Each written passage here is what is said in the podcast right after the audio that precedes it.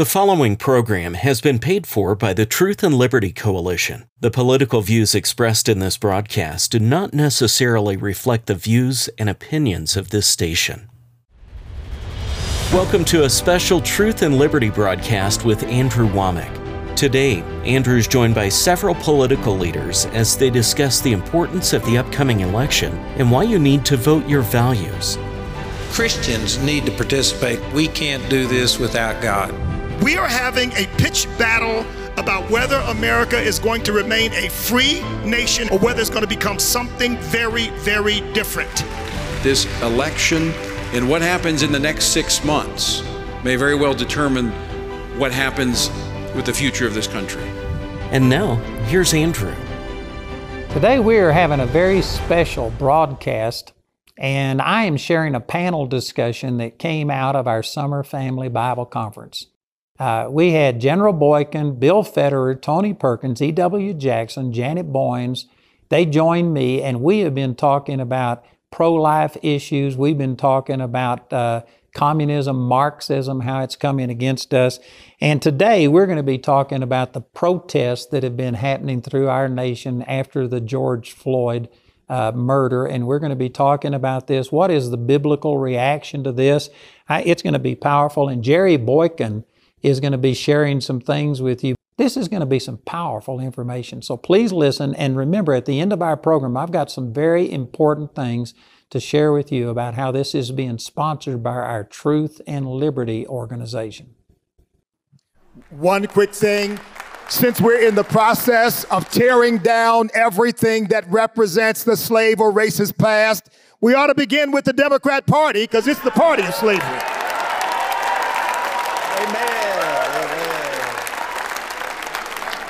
And this kind of leads us to our next thing here, talking about the current protests, the violence that's going on, Black Lives Matters situation. Let me just say quickly that, and again, Bill could expound on this in a lot more, but people, I've heard people say that America was racist from the beginning. It was founded this way. And they're missing the fact that nine out of 13 colonies were against it.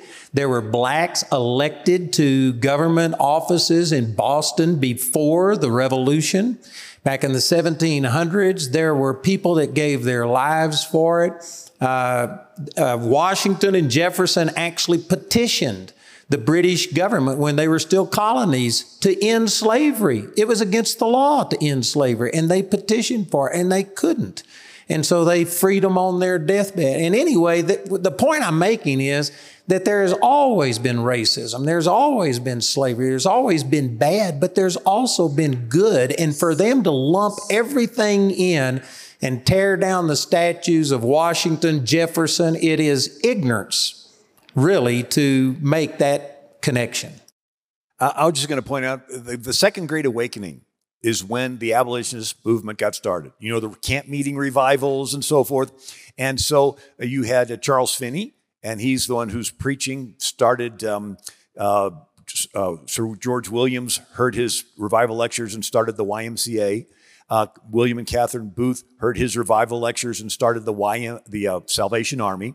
And so Charles Finney became the president of Oberlin College, and it was a, a stop on the Underground Railroad to help escaped slaves get to Canada. And Charles Finney, this second, uh, second Great Awakening revivalist preacher, graduated the first African American woman from college, Mary Jane Patterson, right? And so this it was the Christian revival that began to end and the and so this gave the impetus to the abolitionist movement. And uh, you got something? Well, I was just going to say that it's Christians in this country really the when slavery started, there was no racist ideology. Would you agree with that, Bill? I mean, we didn't have it. It, it was developed in order to try to justify the institution, mainly because Christians were objecting and saying this is ungodly, this is wrong. And they came up with this ideology. Well, no, no, this is this is God, this is what God wants. This is trying to justify a system that was unjustifiable. But thank God it was Christians primarily who were standing up against it, and America doesn't get credit for that either. Amen. Tony? I just want to address the protest issue for a moment because this is not just random violence on the street. And Bill can speak to this, and he mentioned it a moment earlier about the French Revolution. You see the cancel culture, where those who stand up to this agenda are being canceled on social media, driven out of business. Uh, this past Sunday in DC, um, the owner of Amazon, Bezos, has a home in DC, and the mobs came into the neighborhood there and erected a guillotine in his front yard and said, The end of him, the end of the police. This is the same spirit that was driving the French Revolution that is alive. In fact, the whole term left and right, leftist, that comes from the French. Uh, in their parliament. And, and, we're seeing that same attack on religion. That was one of the first places they uh, headed toward was to eliminate uh, the Catholic Church, eliminate religion. And, and we're seeing that targeted again. So don't think this is just uh, an aberration, that this is just something we've got a few upset people out in the streets. There is much more beneath this. It's one of the reasons we need to be praying. We need to be seeing this from not just the political, the cultural, but also the spiritual that's playing out right now. And that's why this is so important. This election and what happens in the next six months may very well determine what happens with the future of this country. General, I would really like to hear your perspective on these protests, the fact that there is anarchy, they're calling to disfund defund police and go to lawlessness. Uh, you being a military man, this goes against everything that the military stands for. Yeah, well, ask one of them sometime on the street what they're trying to achieve with tearing down all these monuments and all. They don't have an answer. Bill and I were talking about it earlier. If you go back to 1966, in China, there was a thing called the Cultural Revolution, and it was really orchestrated by Mao Zedong. And what he wanted to do was create an environment where he eventually could come in and take over the environment and restore order. And, uh, and, and that's exactly what he did. But look at what they did in 66 in the Cultural Revolution, and look at what they're doing today. And one of the main things they did was they tore down the monuments. They're eliminating their history. You see, in 1958, when the Communist Party USA wrote the, the book, The Naked Communist, they told us what they were going to do to take over this country. Told us exactly what they were going to do. And we laughed at them in 1958.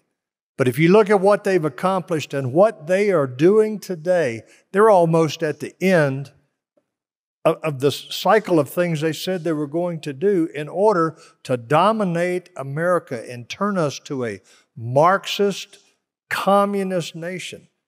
And you've seen it before, in 1966, you've seen before what you're doing right now, and the reality is, many of them that are out there doing this stuff have no idea what they're part of.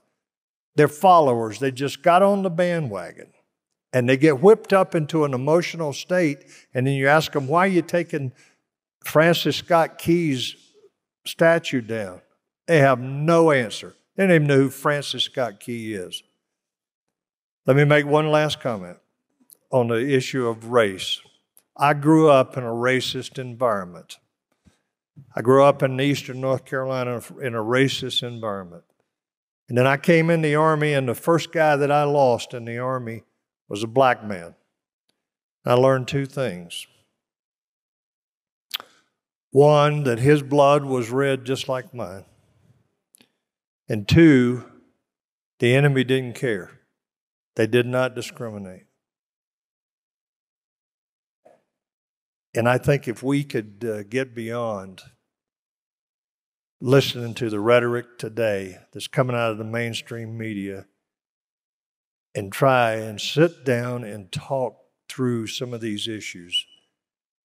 We're not going to resolve it in one session or maybe even in one year or one decade, but we could resolve it with the help of God. That's where we're coming up short. Is we're not asking the Lord because I've seen Christians I've seen Christians that are racist on both sides, black and white. But, Bishop, I'm not interested in washing your feet. But that's what us white people want to do. We want to go wash your feet and apologize to you for racism. And then you look at me and you say, You're just trying to make yourself feel better. That's not really where your heart is. So I think that we need to be a whole lot more prudent in how we approach this thing than just thinking we can go out and do one nice thing for some black person and we've done our part and that's it. No, it's a hard slog. It's a hard slog. And I hope that we eventually get a vision for this. But my... How many of you have computers? Wouldn't it be silly for me to say that red computers are better than blue computers? Uh, it really doesn't matter what color the computer is. What matters is what software is running on it, what apps, right? And so the battle, we're spirit, mind, and body. Your mind is like a super fancy computer, and your body's like the computer case, right? And so the battle is who gets to load the software on the next generation's brains. Is it going to be God's software? Love your enemies, do unto others as you would have them do unto you. Whatever you've done to the least these, my brethren, you've done unto me. Or is it this selfish kind? So I, I just found that illustration uh, helpful. So let's move on to national defense, foreign policy, and General, again, I'd like you to kick this off. But where do we stand with these two choices, versus left versus right? Which is the better way to go? Well, I think what you'll see is I think you'll see that Mr. Trump has spent a substantial amount of his time and energy undoing the abysmal foreign policy uh, things that were done in the last administration. Uh, and I also think that uh, he has been restoring our military that uh, really, in many ways, was decimated in the last administration. And uh, just, just look at the fact that we entered into an agreement we called the Iran deal. That Iran deal put Iran on a sure pathway to a nuclear weapon. And not to mention the fact that we gave them $150 billion to make sure that they could continue to supply Hezbollah with the most modern rockets and, and missiles that they could use against Israel. And now in comes uh, our current president, and he bailed out on that and said, No, this is stupid. We're not going to do this. But this was John Kerry's signature accomplishment in his time as the Secretary of State. And Trump undid it, and now and now we're in a much better situation with Iran. And by the way, we've got Iran in a situation now where they are much less of a threat to Israel, our strongest ally in that part of the world, than they were before. The second thing is, if you look at the way, I mean, in his first three months in, in office, he went over and stood in the Middle East before Arab leaders. I think it was 51 of them, and most of them from Muslim countries. And he said to them, Drive them out. What was he talking about? He was talking about driving the terrorists out of your country. Drive them out, drive them out. Do you know that that is used in the Quran? That very term, drive them out, because it's what Muhammad told his followers when they captured the city states and the southern littorals of uh, Europe and the northern littorals of Africa, he said, drive them out, drive the infidels out. But here's Donald Trump up there talking to these Arab Muslim leaders, and he's saying, drive them out. He's speaking in their terms. And I asked Jared Kushner, I said, Jared, who wrote that speech for him? And he said, he wrote it himself. I said, no, I mean, who, who put the, he said, he wrote it himself. You think he's not inspired and, at times? He was speaking to them in their own language, their own Quranic verses. And it was only two weeks later that Saudi Arabia and, and uh, the UAE went after Qatar and said, You're harboring terrorists. Now, it was kind of the, you know, kind of a bizarre thing because both of them have had their own bad situations. So, and I could go down the line, chapter and verse about what he's done. He stood before our NATO allies and he said, No more freeloads. And everybody said, Oh, he's ruining our relationship with our allies in Europe. Our allies in Europe that have been robbing us blind because they have not been paying what they agreed to pay. They have not been paying what the NATO charter calls for them to pay. And he said, Pay up. And everybody went berserk and said, This guy has no couth whatsoever. But they said, Okay, we'll pay up. Huh? They said, okay, we'll pay up. Now, I'll, I'll finish on, I could go through this forever. Watch this, though. Just be, watch very carefully what happens now that we've already told the Europeans we're going to withdraw 25,000 of our troops out of Germany. Now, let's see what they do. Let's see if Angela Merkel decides that it is to her advantage to keep U.S. troops there, which is a huge boost to their economy, but it's also their main line of defense because they've stopped, their defense spending has languished to the point that Germany couldn't defend Germany today. They need the assets of the United States there if there was any kind of real attack on them. So, this guy that, that, that we have in office right now, he has done more to reverse the policies of the last really two administrations in some ways. And he is moving us forward to where we as a nation can hold our heads up high and say, We fear no country, we fear no adversary, we will stand against you. And we've got a lot of adversaries that are still out there. Andrew, if I may, amen. Let, let me make a, a point about the difference uh, foreign policy and defense philosophies between Republicans and Democrats.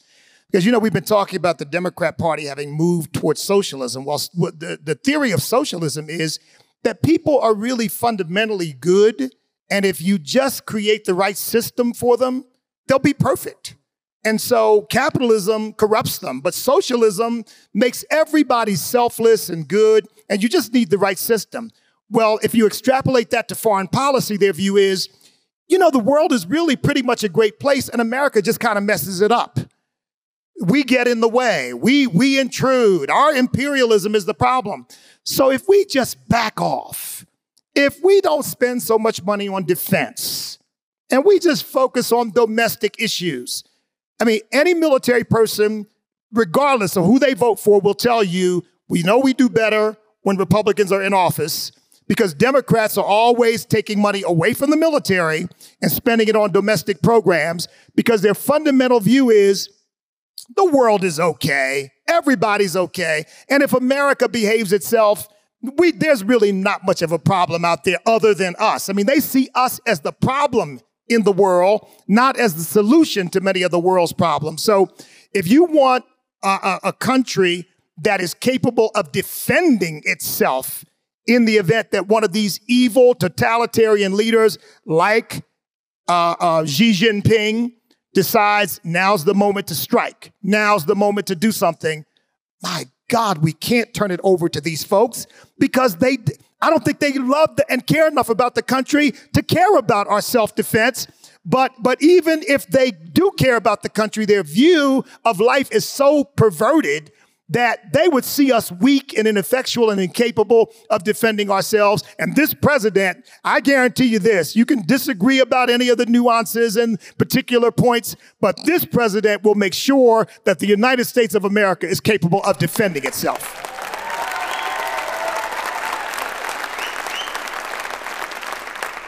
Uh, Andrew, on the foreign policy front, I, I just want to make uh, Uh, one comment on foreign policy. The number one foreign policy goal of this administration, articulated by the Secretary of State, Mike Pompeo, who, by the way, Mike Pompeo is the first pro life Secretary of State we've had since Roe v. Wade.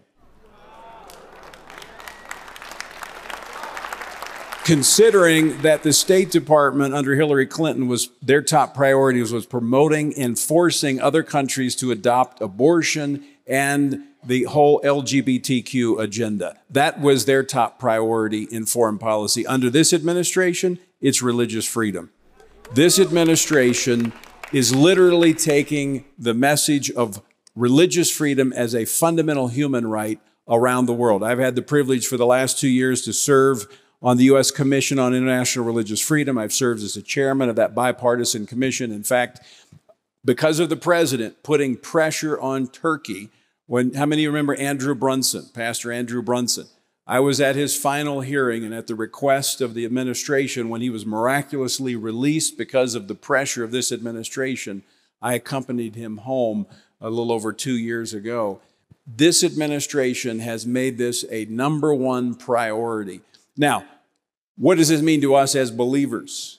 Well, it means that When missionaries now go to foreign countries from this country to take the gospel of Jesus Christ, they're not going to be left behind if something happens. We actually have seen several missionaries who are detained, being held unjustly. This administration, oftentimes very quietly, going to bat for them. While our government can't take the gospel, it is opening the door for men, women, and children around the world to hear the gospel if the church will go and take the message.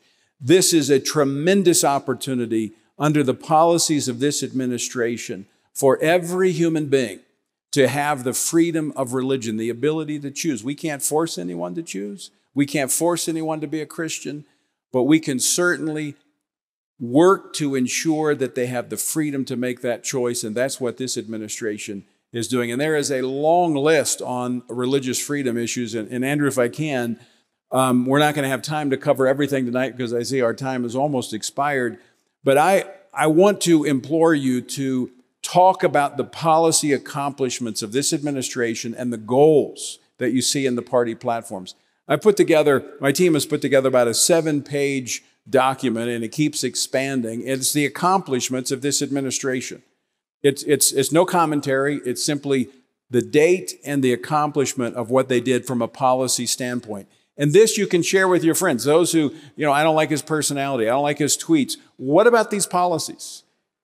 Put the policies in front of them and ask them, do you want more of this or do you want what Joe Biden has to offer? I will send this to you.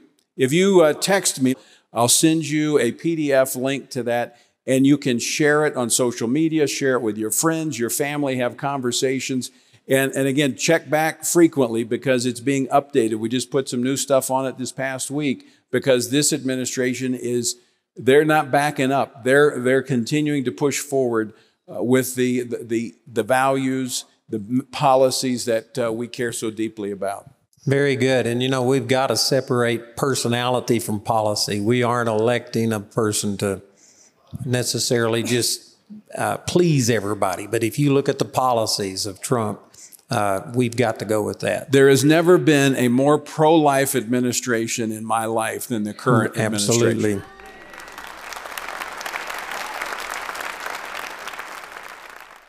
Praise God. These things that we shared on the program today were powerful. And this is the reason that I am sponsoring this, not through Andrew Wommack Ministries, but we are actually uh, Truth and Liberty, which is a 501c4 organization that I started, is sponsoring these programs. And uh, this week's programs, the actual airtime and the production cost amounts to about $350,000 and I just don't have the money in Truth and Liberty, and I can't take money from Andrew Wommack Ministries and just fund all of the Truth and Liberty functions. We need people to support us. If what you've heard today, if you see that there's benefit in getting these truths out and speaking out on these things, I ask you to please help us and pay for this. And one of the ways you can do that is to go to our truthandliberty.net website slash donate and just join up as a member. That's a automatic withdrawal of $5 or more per month and that will make you a member and it gives you many benefits. We've got a weekly broadcast every Monday night at 6 p.m. Mountain Time and there's just many things. But listen to our announcer, he'll give you the information and join with us today. Thank you for joining us for this special broadcast brought to you by the Truth and Liberty Coalition. Praise God. Wasn't that powerful? I tell you, the truth is what sets people free. And there's a lot of lies and deception and, and fake news out there today. And I think we set some things straight. You need to get this panel discussion. We call it America on the Brink panel discussion. And this is a DVD that has the entire two plus hours worth of discussion. Plus, we're throwing in our In God We Trust musical.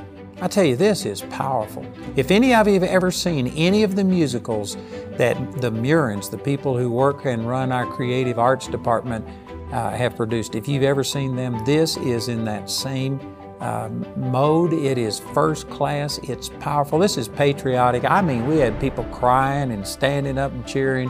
It's awesome. Both of these things are yours when you become a member of our Truth and Liberty Coalition. You can go to our website, the information's on the screen.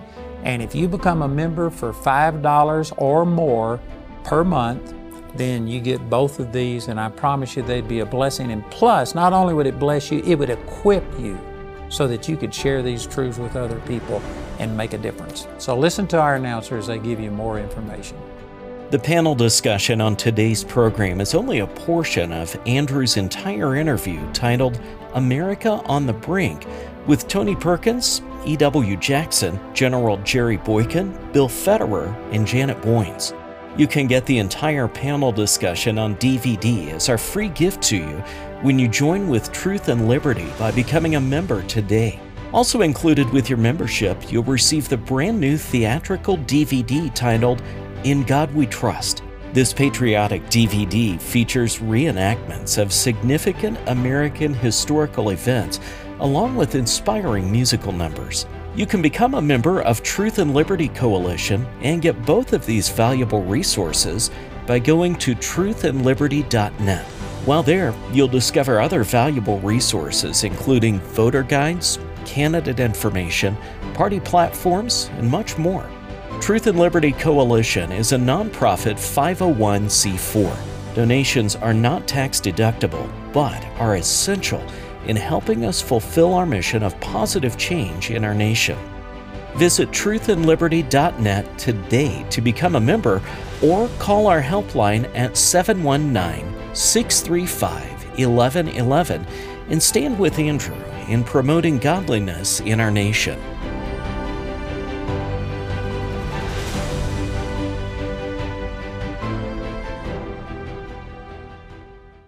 Hello, I'm here with Richard Harris, who is the Chief Counsel for our Truth and Liberty. This is a 501c4, a political arm of Andrew Wommack Ministry, where we're getting involved and changing our culture. And we just wanted to take this opportunity to encourage you to get out and vote. It's not just a privilege, it's a responsibility. And on our Truth and Liberty website has a lot of information there that could really help them. Amen. So go to our website, truthandliberty.net, and under the Resources tab, you'll find voting resources. And there you can register to vote, find voter guides, you can find out who your representatives are, and lots of other helpful information. And how they voted and yeah. stuff, so you don't have to listen to their rhetoric. That's you right. can judge them based on what they've done. That's right. But most importantly of all, take your responsibility to get out and vote in the primaries, in the general election so check it out, truthandliberty.net, and get out and vote.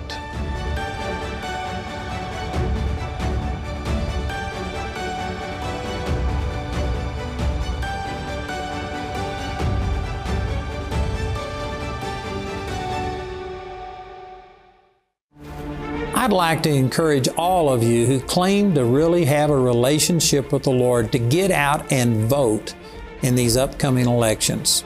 I'm amazed that there were over 25 million Christians registered to vote who did not vote in the last election cycle.